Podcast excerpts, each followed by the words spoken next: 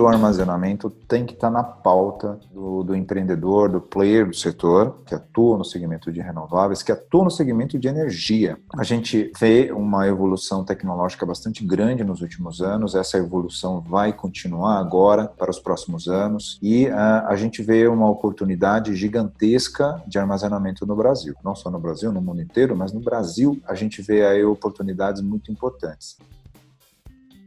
Este que você acabou de ouvir é Márcio Takata, CEO da Greener. E nesse episódio, o engenheiro conta sua trajetória profissional, analisa o mercado fotovoltaico brasileiro e compartilha suas expectativas para o setor solar. Quer saber mais? Então continue ouvindo este episódio do podcast Papo Solar. Este é o podcast Papo Solar, podcast que conta a história dos empreendedores e empresários de sucesso do mercado fotovoltaico brasileiro. Este podcast é uma realização do Canal Solar. Engenheiro, eletricista, nasci em São Paulo. E na verdade desde cedo eu tive um forte interesse aí por energias renováveis, eu tive uma forte influência do meu avô que começou a fazer as primeiras experiências com energia solar. E esse sem dúvida foi um fator de inspiração bastante importante porque eu ficava impressionada com o poder do sol, né? Eu com 5, 6 anos e queria entender isso um pouquinho melhor Bem, o fato é que isso também me influenciou na, na, tomada de decisão de fazer engenharia. Então, queria entender melhor essas coisas, sobretudo o poder do sol, né? Então, é, isso ajudou a direcionar muito a, as decisões aí em relação a, a que carreira tomar. Trabalhei por algum tempo, né, depois de formado, em diferentes empresas multinacionais, em diferentes uh, atuações, mas em determinado momento eu cheguei à conclusão que eu gostaria de realmente atuar em algo na qual eu pudesse ter um grande impacto. Então, sempre entendi que atuando em temas relacionados à energia renovável, eu poderia de fato estar fazendo uma grande contribuição. Então, né, nesse sentido, venho desde 2007, faz aí vão fazer 13 anos que atuo no segmento de renováveis, começando a atuar na área de energia solar e até o momento onde nós criamos a Greener, uma empresa de dados, informações e estratégias. E a nossa missão é, ajudar, através né, de dados e informações, um desenvolvimento mais sustentável né, para o setor de renováveis, ajudar a guiar uma transição energética realmente mais inclusiva, uma transição energética que ocorra da melhor forma possível e a transição energética é algo que já vem ocorrendo nos últimos anos é, e a gente aqui no Brasil já tem aí reflexos importantes disso. Então, a adoção de renováveis, a geração cada vez mais distribuída, as novas tecnologias que chegam para tornar aí a nossa matriz mais eficiente, trazendo mais sustentabilidade. Então, a nossa atuação está muito ligado a isso. Como que a gente pode ajudar a sociedade a fazer um uso mais eficiente das tecnologias? É, isso é muito bom, né? Porque nós sabemos que estudos, até mesmo pela Green, apontam que as energias renováveis ela vai se expandir na matriz elétrica, né? A gente já sabe que em outros países isso já ocorre, mas que no Brasil ainda começou a engatinhar pela porcentagem que as energias renováveis possuem dentro da matriz. Você comentou sobre a Greener. Hoje ela oferece, então, essa, essa gama de pesquisa, de levantamento de estudo, mas quais são os outros serviços que os profissionais do mercado fotovoltaico podem obter por meio dessa empresa? Ótima pergunta, Érica. Bem, de fato, nós somos mais conhecidos realmente através dos estudos. Imagino que a grande parte das empresas que atuam no setor, principalmente de energia solar, sejam geração distribuída, sejam grandes empreendimentos e também agora armazenamento, que a gente começa a, a estudar muito profundamente, utilizem uh, no mercado para tomada de decisões. Mas essa é uma das nossas áreas de atuação, que está dentro da área que a gente chama de inteligência de mercado. Existem ainda as áreas relacionadas a desenvolvimento é, de empreendimentos, então uma boa parte do nosso trabalho está em ajudar a estruturar empreendimentos no Brasil, sejam empreendimentos de geração ou sejam estruturar empresas no Brasil. Então a gente tem ajudado aí muitas empresas importantes, hoje com uma atuação muito relevante aqui no, no setor de energia solar no Brasil, por exemplo, na qual nós tivemos aí uma participação ajudando a desenvolver. E também no próprio investimento, né? Então a gente tem aí atuado fortemente ajudando uh, investidores a aportarem em ativos uh, no mercado, uh, novamente, tanto investidores interessados em estruturar investimentos em, em, empreendimentos de geração de energia de grande porte, mas também na aquisição de empresas. Então a gente ajudou aí a, a estruturar, assessoramos aí investimentos bastante importantes aí alguns dos principais investimentos no Brasil nos últimos anos. Né? Legal. Então, a gente também tem essa essa atuação. Então faz uma parte de consultoria para quem pensa em investir no mercado fotovoltaico ou também para quem tem uma empresa já no setor e quer aprender mais, quer obter conselhos do ponto de vista de desenvolvimento de projetos. Seria isso? Exatamente, né? Como, como esses empreendimentos podem ser mais sustentáveis, mais é, eficientes, mais competitivos, né? Que maneiras podemos utilizar para reduzir os riscos nesses investimentos? Então a gente ajudou desde aquele empreendedor que estava estruturando os empreendimentos de GD, também os empreendimentos de grandes usinas também. A gente ajudou aí, ou vem ajudando aí, é, alguns gigas né, de empreendimentos a serem mais competitivos, né, então a serem vencedores nesse mercado. E também aí a, ajudando aí na estruturação e, na, e no ganho de eficiência. Então a gente tem ajudado fabricantes, distribuidores de equipamentos, empreendedores de GD e GC, fabricantes em geral. É, então a gente tem trabalhado bastante nesse sentido. Então a gente tem um time bastante preparado para entender os principais desafios e ajudar a criar os caminhos com maior eficiência possível. Tá? Então é isso que a gente faz. Legal, isso é muito importante para o mercado. Takata, já que você comentou da Greener, a atuação dela na pesquisa desenvolvimento, trazendo estudos sobre o mercado fotovoltaico, recentemente foi publicado um estudo sobre o mercado brasileiro de geração distribuída solar. E um dos destaques que trouxe foi que os sistemas fotovoltaicos estão sendo acessados cada vez mais por público público mais jovem. Qual é a sua avaliação a partir deste destaque que foi apontado na pesquisa? É, acho que isso é uma notícia muito positiva, né? Não só a, a questão da, do perfil cada vez mais jovem, né? A gente avaliou aí com mais de 400 consumidores que fizeram a opção de investir em geração distribuída. Então nós analisamos as, né, os, os titulares das unidades consumidoras desde 2017, entendendo o perfil socioeconômico. Então um perfil cada vez mais jovem e um perfil socioeconômico é, de camadas aí sociais menos favorecidas, digamos assim. Então, isso é uma notícia bastante positiva e é reflexo de alguns fatores. Um primeiro fator muito importante é a redução do custo desses equipamentos, que torna mais acessível essa tecnologia né, na geração distribuída, principalmente a solar fotovoltaica, que começa, começa a ter aí uma, uma penetração maior também nas diferentes classes sociais. Um outro fator também é o próprio amadurecimento da sociedade que começa a entender mais, começa a ter mais casos, mais referências, começa a, a, a se tornar é, um pouco mais comum. Embora a gente tenha no Brasil ainda é, um nível de penetração da tecnologia extremamente baixo, ainda se a gente compara com outros países. Mas o mercado está evoluindo, o mercado está permitindo aí o acesso à tecnologia a diferentes perfis. Então isso é um sinal da evolução do setor. Entendi.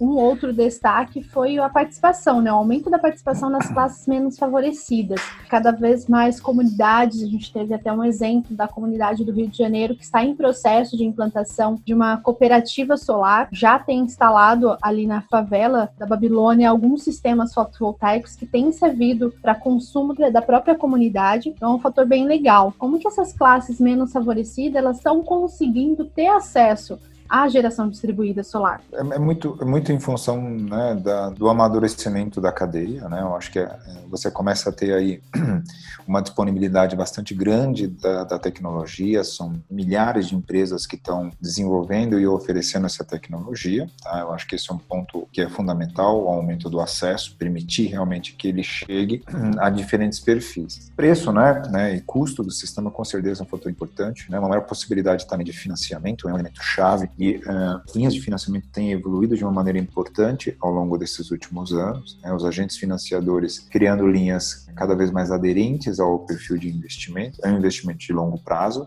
Né? Então, é uma série de fatores né, que tem feito aí e tem contribuído para essa ampliação do acesso a diferentes perfis socioeconômicos no Brasil. É importante lembrar, Érica, que estamos ainda num estágio bastante inicial. Essa penetração, ela tem que aumentar muito mais. Né? Então, ela, é, a cadeia precisa se desenvolver. Claro que a tecnologia vem junto, né? mas a cadeia tem um fator fundamental nesse processo, de forma que efetivamente a tecnologia esteja disponível cada vez mais para diferentes classes sociais. Isso, esse, isso é uma coisa bastante importante, né? que a tecnologia realmente beneficie é, o máximo número de pessoas possível. Então, isso é muito importante. Contribuir para o acesso, principalmente, a esses sistemas fotovoltaicos. Um ponto que você abordou, achei muito interessante, é a questão dos financiamentos. Né? A gente sabe que tem diversas soluções nesse sentido e tem crescido cada vez mais. A gente vê notícias de empresas que estão oferecendo até mesmo o aluguel de energia solar fotovoltaica em residências, e é muito legal como isso está se desenvolvendo porque fortalece o segmento aqui no Brasil também. Sem dúvida, sem dúvida. Inclusive a pesquisa traz, é, Érica, dessa vez uma novidade que a pesquisa trouxe foi justamente esse modelo de negócio de é, empreendimentos de geração remota, né, onde você tem lá uma usina que gera energia na geração distribuída e atende remotamente é, diferentes clientes. Tá? Então esse é um modelo de negócio que vem evoluindo muito nos últimos anos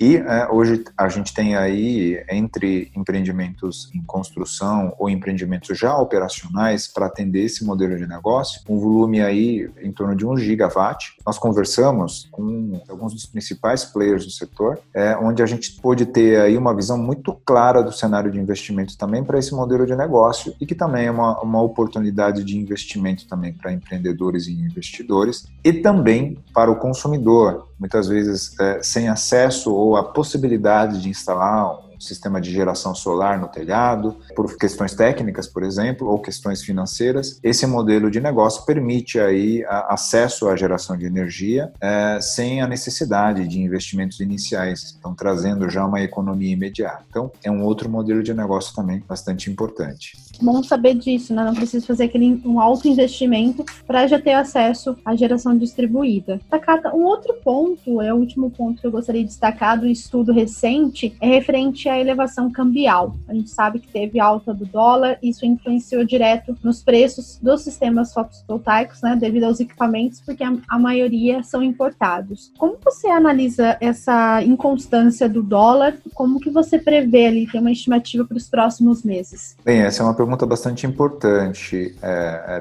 os equipamentos têm uma parcela importante na composição de custos de um sistema fotovoltaico para o cliente final. E boa parte da composição de custos dos equipamentos, que a gente chama de kit fotovoltaico, né? a gente está falando do módulo fotovoltaico, que é a placa, o inversor fotovoltaico, a estrutura, cabeamento, elementos de proteção que formam é, o kit fotovoltaico, e boa parte desse kit ele tem exposição cambial, são equipamentos importados, então uma elevação no câmbio tem um impacto direto no custo desses equipamentos para o integrador, que vai fornecer, vai montar, vai agregar serviços em cima disso, engenharia, e vai instalar e, e oferecer oferecer esse, esse serviço ao cliente final, né, essa solução ao cliente final. Então, a, a, o câmbio ele tem um impacto bastante significativo no custo total desse equipamento ao cliente final. Bem, o que a gente percebeu foi o seguinte, que apesar uh, dessa elevação cambial é, em relação ao último estudo que nós fizemos, é, a gente percebeu que a variação de preços ao cliente final não foi tão grande. Inclusive, algumas categorias, por exemplo, categorias residencial, é, não houve aumento significativo ao cliente final, apesar de uma elevação da ordem de 9% no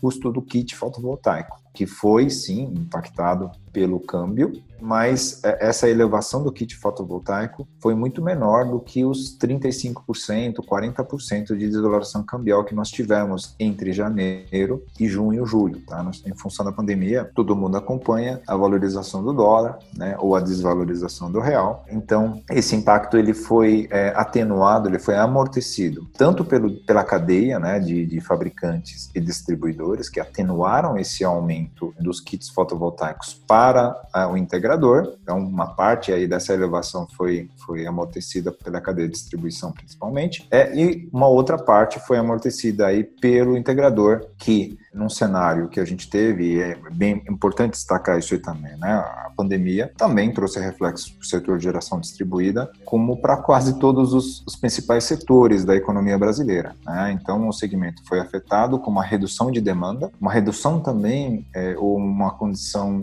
um pouco mais apertada para a parte de financiamento, principalmente naquele período de maio, é, abril e maio, né, que a gente estava lá no, no começo e no auge dos impactos da pandemia, que ainda continua, mas naquele período a gente teve lá um período de alta desvalorização cambial, alta incerteza, que afetou a demanda do setor de GD também. Então, é, um reflexo dessa redução de demanda que nós tivemos, naturalmente, é preços ainda mais competitivos. Né? Então, naturalmente, aí a gente teve aí um aperto das margens também, provavelmente praticados pelos integradores. Tá? Então, foi é, um período, sim, de impacto, que vem se recuperando de uma maneira importante nesses últimos meses. Então, maio, junho, julho, né, agosto, são meses aí que, conversando com vários é, integradores, né, vem reportando a melhoria das condições e o mercado está nesse momento, no momento de retomada aí de, de vendas, retomada do, do, da confiança do consumidor que começa a investir novamente na geração distribuída. Perfeito. Bom, agora falando sobre o segmento solar no Brasil como um todo, como que você analisa o primeiro semestre? Eu sei que você já falou aí do impacto da pandemia da Covid-19, que afetou não só o nosso país, mas todo o mundo. Acredito que foi um dia que parou o mundo, um dia histórico.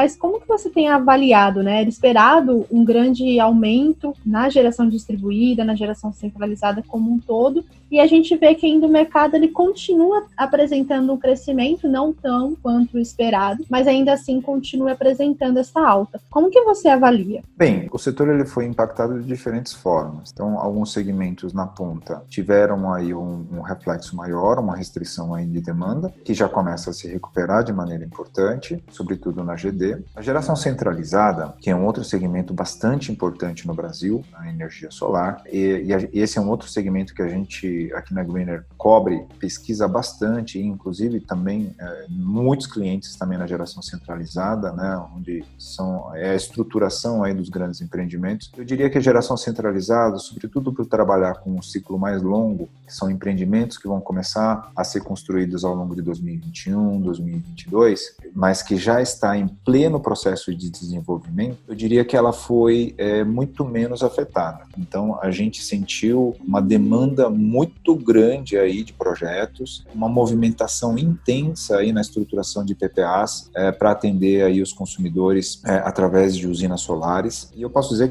que a gente teve trabalhando de forma muito intensa né, nesse primeiro semestre é, nesses projetos aí de grande porte. Então, sim, sentiu reflexo sim de alguma forma, mas com um volume aí bastante acentuado, um volume bastante importante de empreendimentos. Isso é ótimo, não parou, né? Até porque muitas usinas, principalmente no segmento de geração centralizada, são usinas derivadas de licitações públicas para atender diversos setores da economia do país. Então acredito que isso também influenciou é, não tão grande ser o efeito da pandemia sobre esses negócios. Seria isso também? Sim, isso, isso, isso contribui também, são os empreendimentos contratados através dos leilões, e aí a gente tem aí um pouco mais de um gigawatt de empreendimentos que ainda não iniciaram a construção, empreendimentos que foram contratados aí entre 2017 e 2018 principalmente. Também esses empreendimentos que foram contratados em 2019, né, 2018 e 2019 principalmente, né, então temos aí mais de um giga de projetos aí para iniciar. Mas principalmente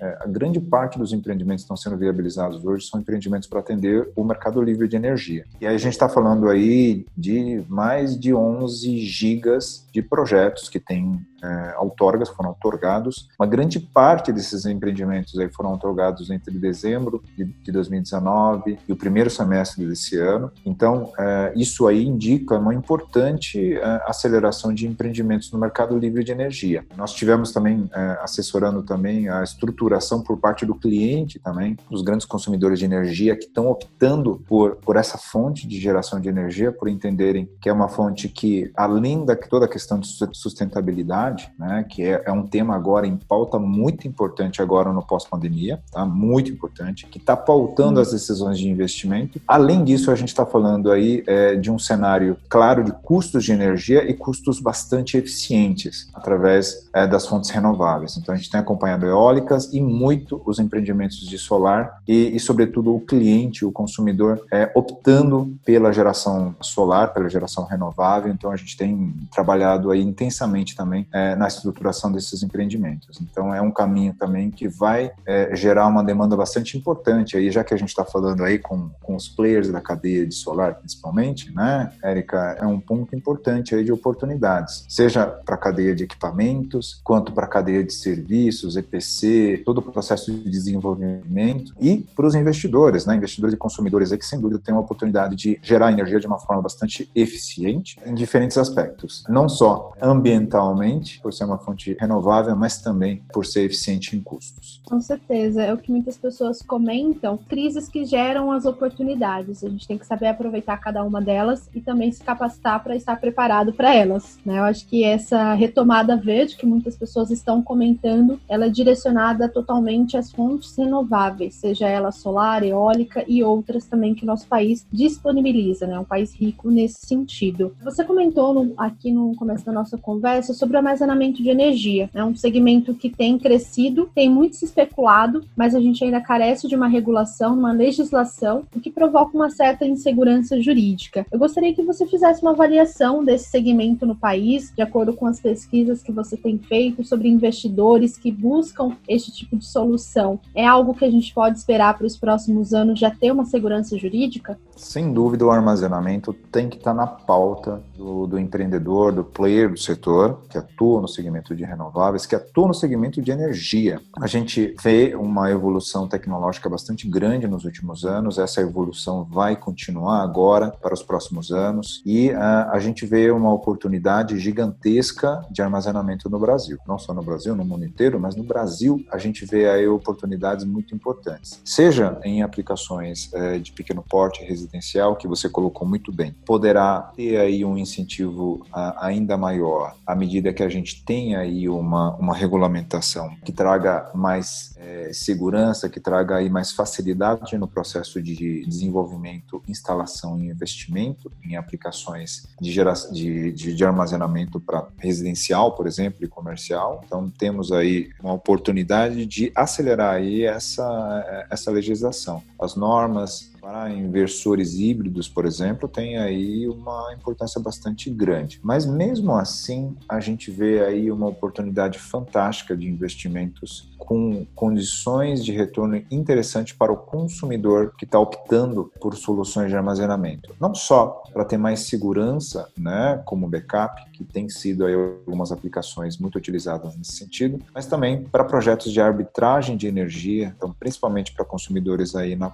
na média tensão, a gente já vê condições bastante atrativas aí em diferentes regiões do Brasil. Inclusive, Eric, eu queria convidar os ouvintes aí acessarem o nosso estudo é, de armazenamento que nós é, vamos lançar agora no mês de, de setembro. É um, é um estudo que é, a gente vem é, analisando profundamente aí as diferentes aplicações no Brasil para as condições aqui é, de investimento locais em diferentes regiões do Brasil para diferentes modelos de negócio. É, então a gente a gente enxerga isso. O estudo pode trazer aí referências importantes aí para tomada de decisão, tá? Então fica aí o meu convite também para acessar lá no site da Green Greener. Fala pra gente, quem ainda não conhece o site, qual que é o, o canal que vocês disponibilizam? Tem alguma newsletter que a pessoa consegue assinar também? Sim, sim, a pessoa consegue acessar lá. É, é, é um site bastante acessado pelo mercado, é www.greener.com.br e lá você tem lá uma série de informações para ajudar é, a guiar os investimentos nesse setor, a guiar a atuação no setor de renováveis, em armazenamento de energia. Então tem lá uma série de informações é, e dicas importantes aí para o empreendedor. Tá? Então fica aí o convite. Agradeço a oportunidade de dar essa, compartilhar essa dica. Imagina, eu já vou, vou deixar aqui no radar para o nosso nossa equipe de conteúdo também ficar atento ao lançamento desse estudo, que acredito que vai trazer muitas informações. A gente gostaria de disponibilizar aqui no canal Solar. Ainda falando sobre armazenamento de energia, Taka, Quais exemplos que você vê no exterior que podem ser aplicados aqui no país? Nós temos aí, as, principalmente, as aplicações behind the meter, que nós chamamos, que são as aplicações que estão junto à carga. Então, a gente vê um potencial bastante grande nesse tipo de solução, tá? ajudando a resolver é, limitações e condições econômicas que nós temos aqui para o consumo de energia. Então, vem se tornando aí extremamente interessante e cada vez mais, com a redução de custos, a gente vai ampliar isso aí. Então, por exemplo, backup de energia para as regiões que têm aí uma, uma, uma insegurança no fornecimento, própria, as aplicações off-grid no Brasil, que existe um mercado gigantesco de regiões que é, não têm acesso à energia, então existe um mercado importante aí também. Para o mercado também é, de é, redução de ponta, tá? Isso é uma, uma oportunidade também bastante alta em concessionárias que têm aí uma demanda ponta elevada e a arbitragem, né, de energia ponta e fora de ponta, ou seja, carregar a energia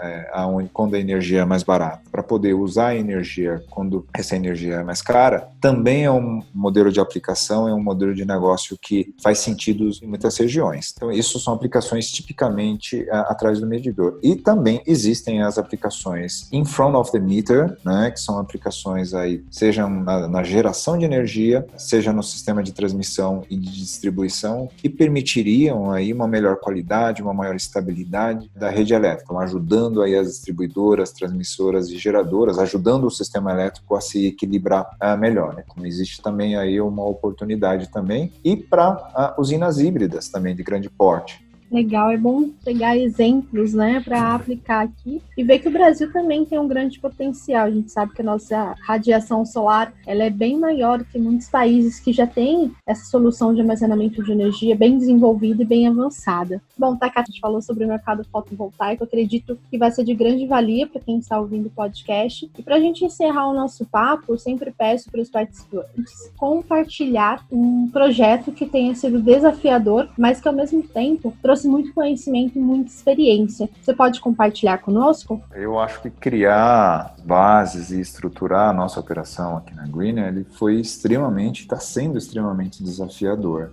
porque criar a base de conhecimento e, e, e compartilhar essa base de conhecimento e, e, eu tenho muito orgulho de poder ajudar é, o setor através de informações, é, através de referências. Então, eu, eu, principalmente da equipe nossa aqui, né? Tenho muito orgulho da equipe nossa. Conhece tanto o mercado. Eu digo, eu, eu não conheço tanto, estou aprendendo aqui com eles. Na verdade, é a equipe que conhece muito aqui. Mas orgulho, sobretudo, de contar com pessoas que, é, tanto aqui dentro dentro da, da Greener, mas também se relacionar com um, um setor tão rico em experiências e, e, formado por milhares de pessoas que têm aí um propósito muito importante, que é tornar a energia renovável presente na vida dos brasileiros. Né? Então eu, eu tenho muito orgulho, mas eu tenho que dizer que foi muito desafiador, está sendo bastante desafiador também. Bom, para a gente encerrar, eu gostaria que você deixasse uma mensagem para quem está ouvindo o podcast, seja para quem pensa em começar né, a atuar no mercado fotovoltaico ou para quem já está atuando e precisa aí, receber mais informações. Qual é a mensagem que você deixa? Para quem já atua no setor, né, não só quem atua, na verdade quem atua ou quem quer atuar no setor de renováveis, quem quer atuar no setor de energia solar, é um setor que só está começando aqui no Brasil, está dando os primeiros passos aqui no nosso mercado mercado, mercado bastante jovem e também bastante desafiador, né? É, é, um, é um mercado difícil de trabalhar. E é muito importante que é, esse, esse empreendedor, esse investidor, esse player, futuro player do setor, tenha uma visão de longo prazo e esteja disposto a investir, a, a, a realmente é, é